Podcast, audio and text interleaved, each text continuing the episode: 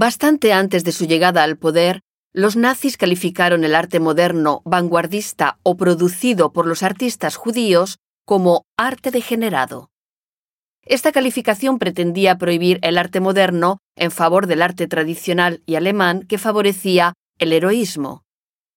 El término de arte degenerado después se extendió más allá de las artes plásticas y se utilizó en ámbitos como la música, la literatura y el cine.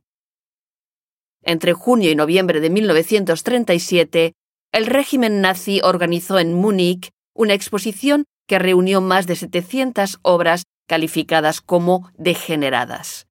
Estas fueron elegidas entre 20.000 obras embargadas de varios museos alemanes.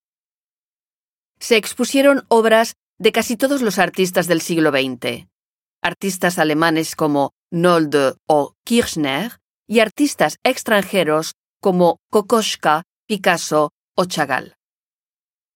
En uno de sus discursos, Hitler calificó al arte moderno de enfermo y estigmatizó a sus artistas que, según él, sufrían de problemas oculares. La exposición trataba de transmitir esta teoría, pues las obras fueron expuestas como si fueran los síntomas de ese mal que estaba afectando al arte internacional.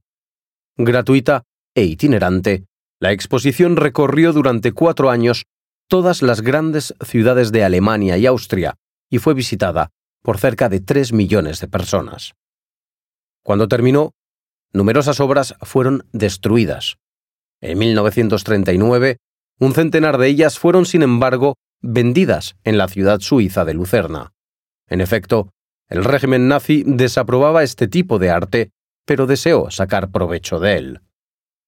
Numerosos artistas decidieron exiliarse en Estados Unidos y siguieron contribuyendo a la difusión del arte moderno.